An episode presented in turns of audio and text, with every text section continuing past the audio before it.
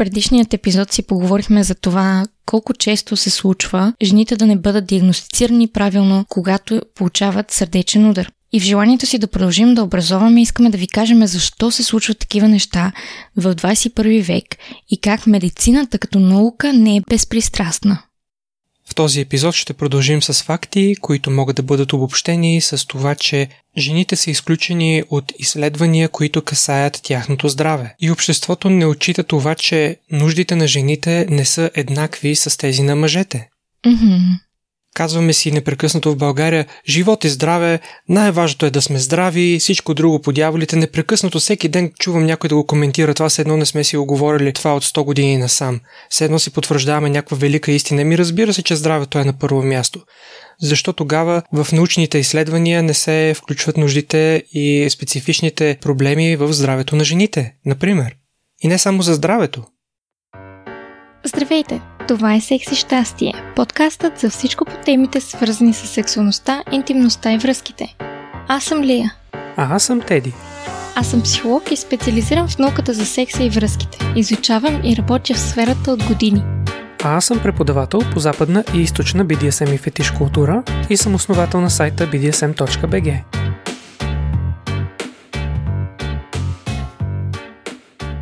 Нещо, което може да ви очуди, но е факт, че през 2008 година се прави анализ на много различни учебници по медицина, които са препоръчани от 20-те най-престижни университети в Европа и Штатите и Канада. Като се разглеждат тези книги, се откриват 16 329 картини на тела. Повечето от тези картини обаче са на мъжки тела и се използват три пъти повече, отколкото изображения с женски тела, като се използват за да иллюстрират неутрални части на тялото. Демек по подразбиране трябва да гледаме за мъжкото тяло, за да съдим и женското, което не е реално, не е и окей. Okay. А също така през 2008 година пак изследване върху учебниците, които са препоръчвани в медицинските училища в Нидерландия, показва, че информация, която е специфична за отделните полове, липсва дори на места, където разликите в половете са добре установени, като например проявата на депресия, ефекта от алкохола върху тялото, а пък резултатите от клиничните изследвания са представени като валидни за мъже и за жени, дори когато жените са били напълно изключени от изследването. Това е абсурдно. Аз не мога да си представя как може един учен, който ушким трябва да има за цел да бъде неутрален и да обхване цялата тема, да си затвори очите за неща, които вече са ясни и да ги изключи от изследването си. Това или е проява на мързъл, или на злонамерено изключване на жените с цел пренебрегване на тяхното здраве. Според мен, имайки предвид историята на медицината и знайки, че повечето медицина през вековете е била правена от мъже и поради религиозни причини също учените не им се е давало дори да изследват мъртви тела на жени. Още повече, че има разлики от това да изследваш живо тяло и труп. Просто не функционира по същия начин, има разлики. Женското тяло не е присъствало в учебниците много рано и всичко, което се е считало за човешко, като изследване или нещо от сорта, се е смятало, че човешкото е мъжкото, следователно мъжкото е женското. Което не е така. И за това смятам, че не е допустимо в днешно време да продължава тази тенденция. Да.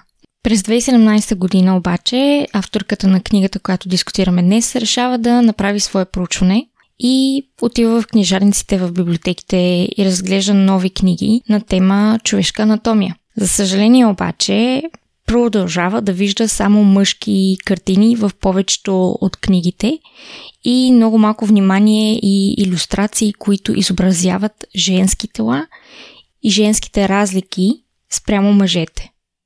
Системата се променя бавно, а това коства животи. Е, какво толкова? Още няколко стотици или хиляди животи, какво толкова? Мхм. Ама за съжаление, не само в учебниците има липса, както каза Теди, много проучвания и изследвания на лекарства и на тяхната приложимост за хора всъщност не се тестват върху жени. Мисля, че ние в предишния епизод коментирахме, че в 69% от изследванията на клетки се използват изцяло мъжки клетки, а също така в анализ от 2007 година се показва, че от 645 сърдечно-съдови клинични изследвания, всички публикувани в журнали, само 24% от тях са предоставили полово специфични резултати. Mm-hmm. Което е страшно. Аз не мога да си представя защо все едно живееме в средновековието. То дори да живеем в средновековието, жените пак са 50% от населението. Какво значи това, че ти изключваш 50% от населението във всеки един момент и го считаш все едно за някаква капка в морето? Не сме, жените сме 50% от населението. Как мога да изпуснеш 50%? Аз се замислям това, ние го бяхме коментирали и преди, че стигам до заключението, че в системата на медицината има изключително много страх у хората да изпъкнат по начин, който е различен от всички останали. Съответно, ако някой прави нещо нередно, неговите колеги не смеят да сигнализират за проблемите, които създава, защото очаква, че тяхната кариера също може да пострада защото могат да бъдат атакувани от е, общността. Съответно, допускам, че има и много страх в това някой да излезе от статуквото и да започне да прави изследвания, които са справедливи и коректни спрямо двата пола.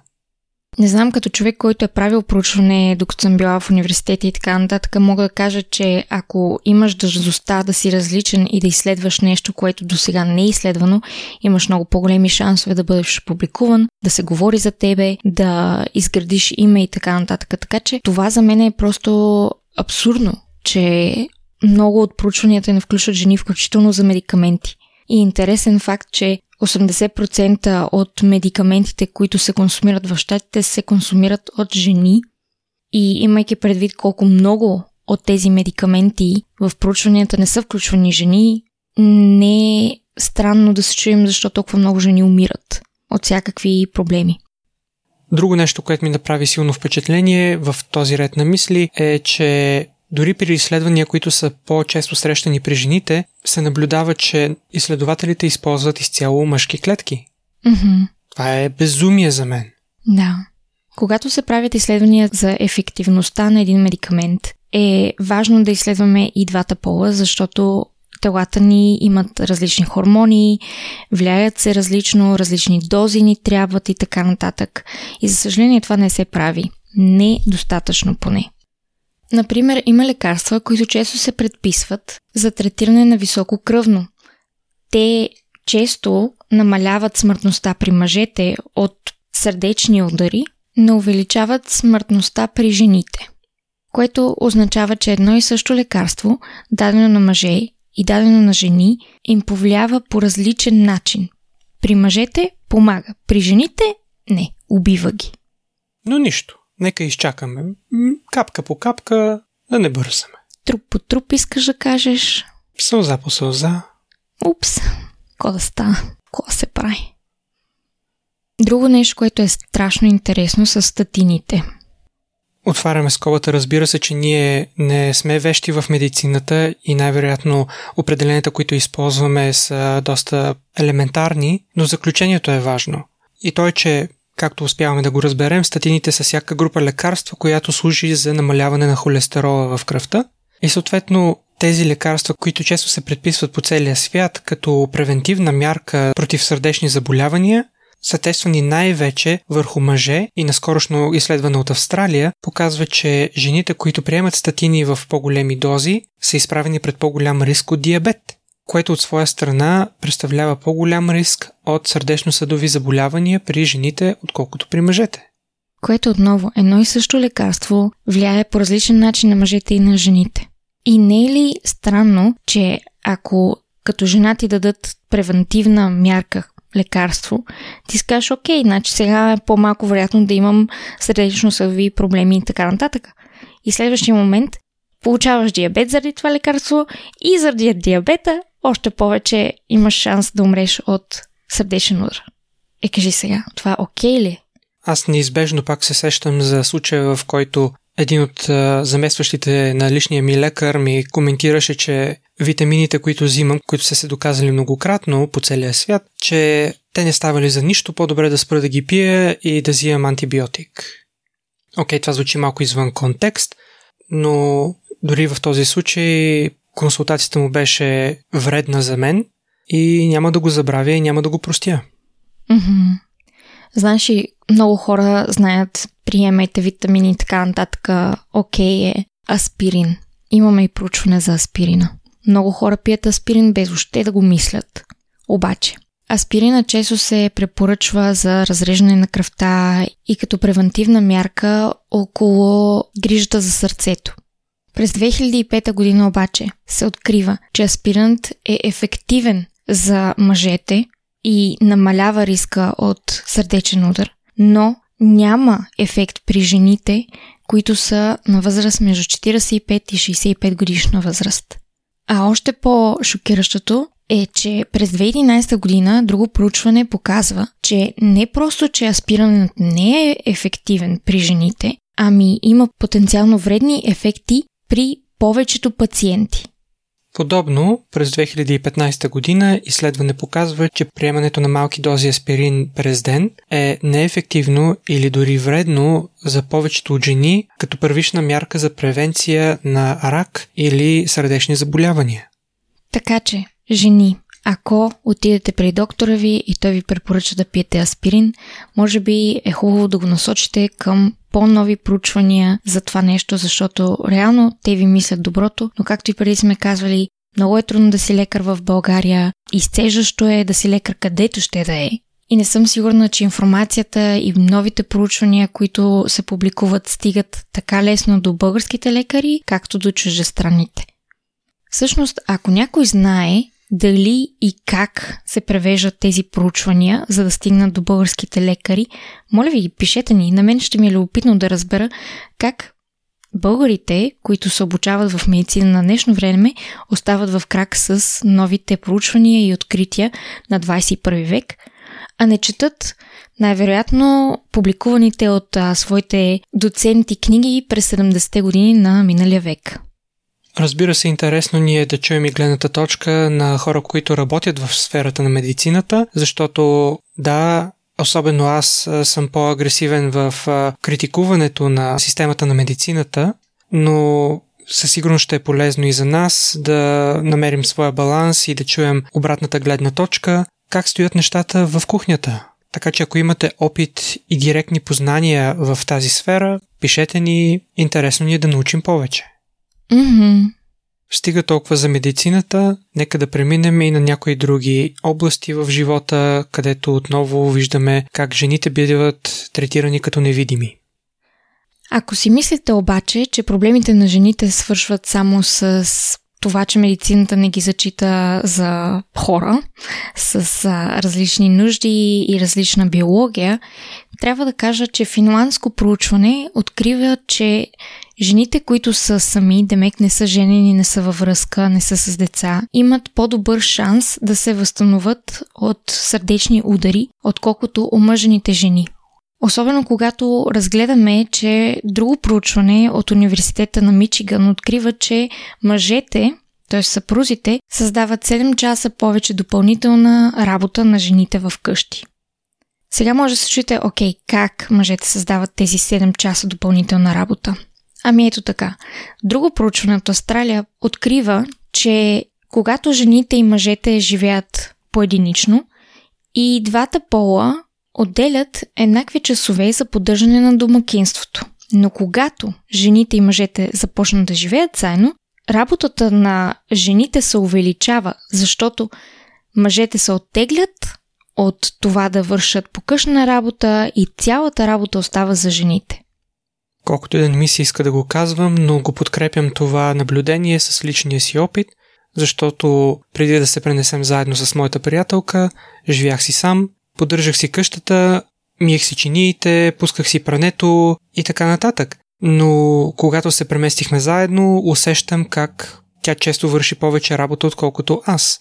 Mm-hmm. И не смятам по никакъв начин, че това е честно, разбира се, и се стараем да говорим по въпроса, да се подсещаме и аз също да се улавям и да действам преди да се налага да говорим повече по въпроса, но като част от това общество забелязвам, че и аз действам по сходен начин. Mm-hmm. И е хубаво, че имаме човек, който да си признае и да си каже, хей, виждам го, случва ми се и на мен. Проблемът и връзката, ако не я виждате вече за това как се възстановяват жените от сърдечен удар, е, че когато една жена е самостоятелна тя има да се грижи само за себе си. И ако не сготви, не изчисти или нещо от сорта, защото я боли или пък е изморена, няма значение. Но когато е в връзка с някой, има деца и така нататък, нейната първа грижа е за това как ще се чувстват другите, ако няма храна. Какво ще си помисли съпруга ми, ако не съм изчистила и не съм се погрижила за него?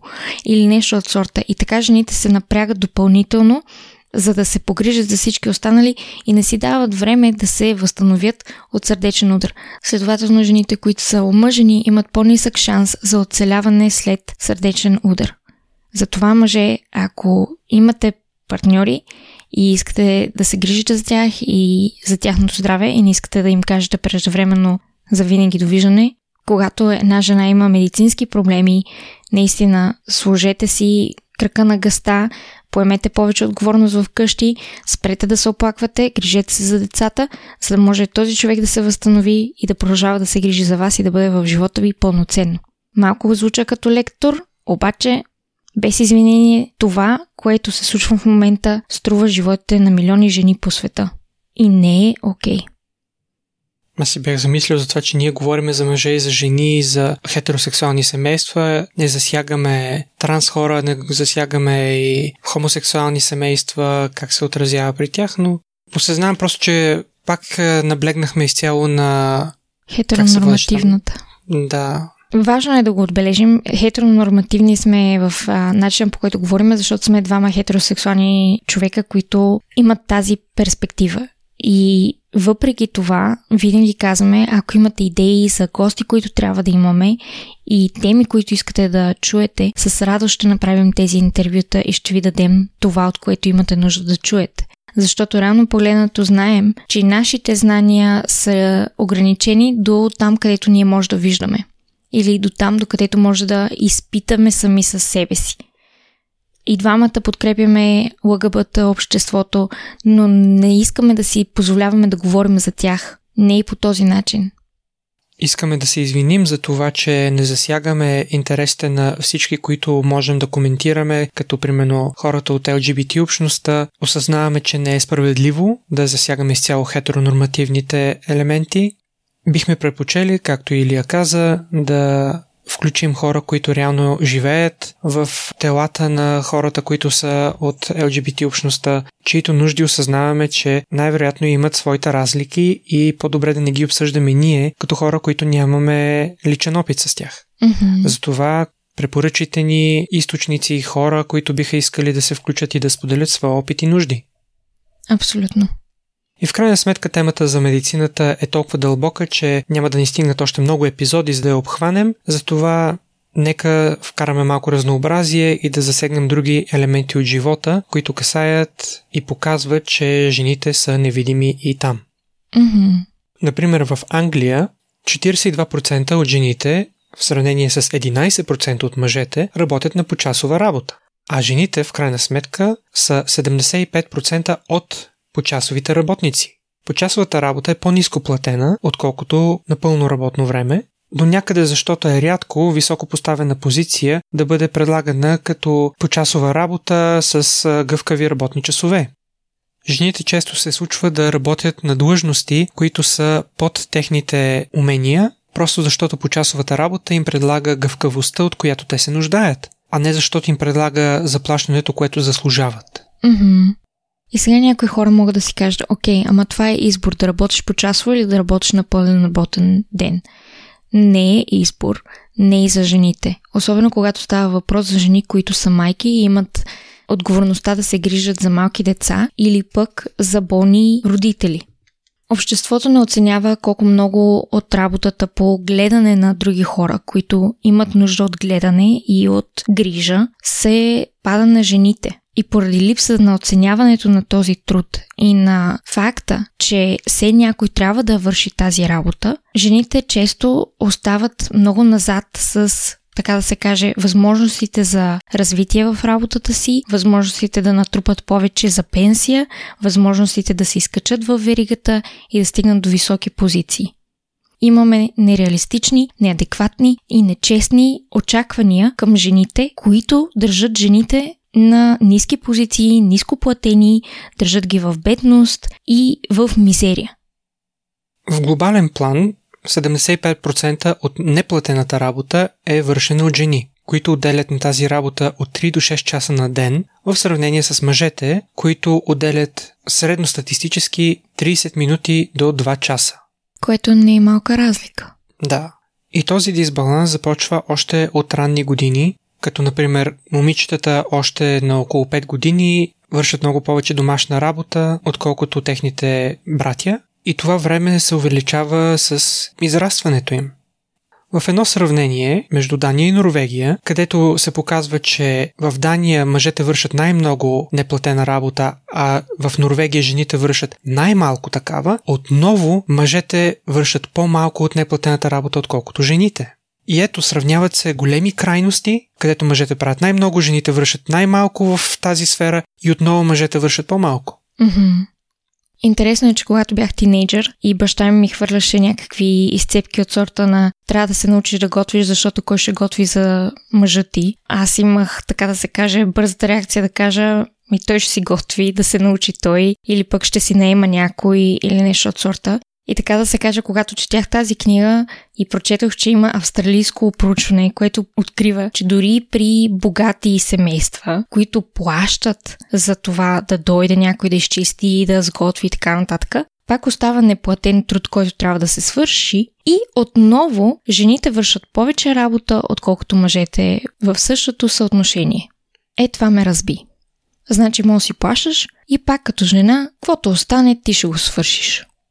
И аз смятам, че част от нас, мъжете, не го правим нарочно. Ние сме научени така в нашето общество, което не е извинение, но мисълта ми е, че тъй като не го правим с лоша умисъл, някой от нас сме готови да се сблъскаме с този проблем и конфликт, да признаем, че не е честно и когато сме лице в лице с тази информация и осъзнаем несправедливостта, да продължаваме да правим опити да възстановим този баланс и тази справедливост между нас и нашите партньори. Mm-hmm.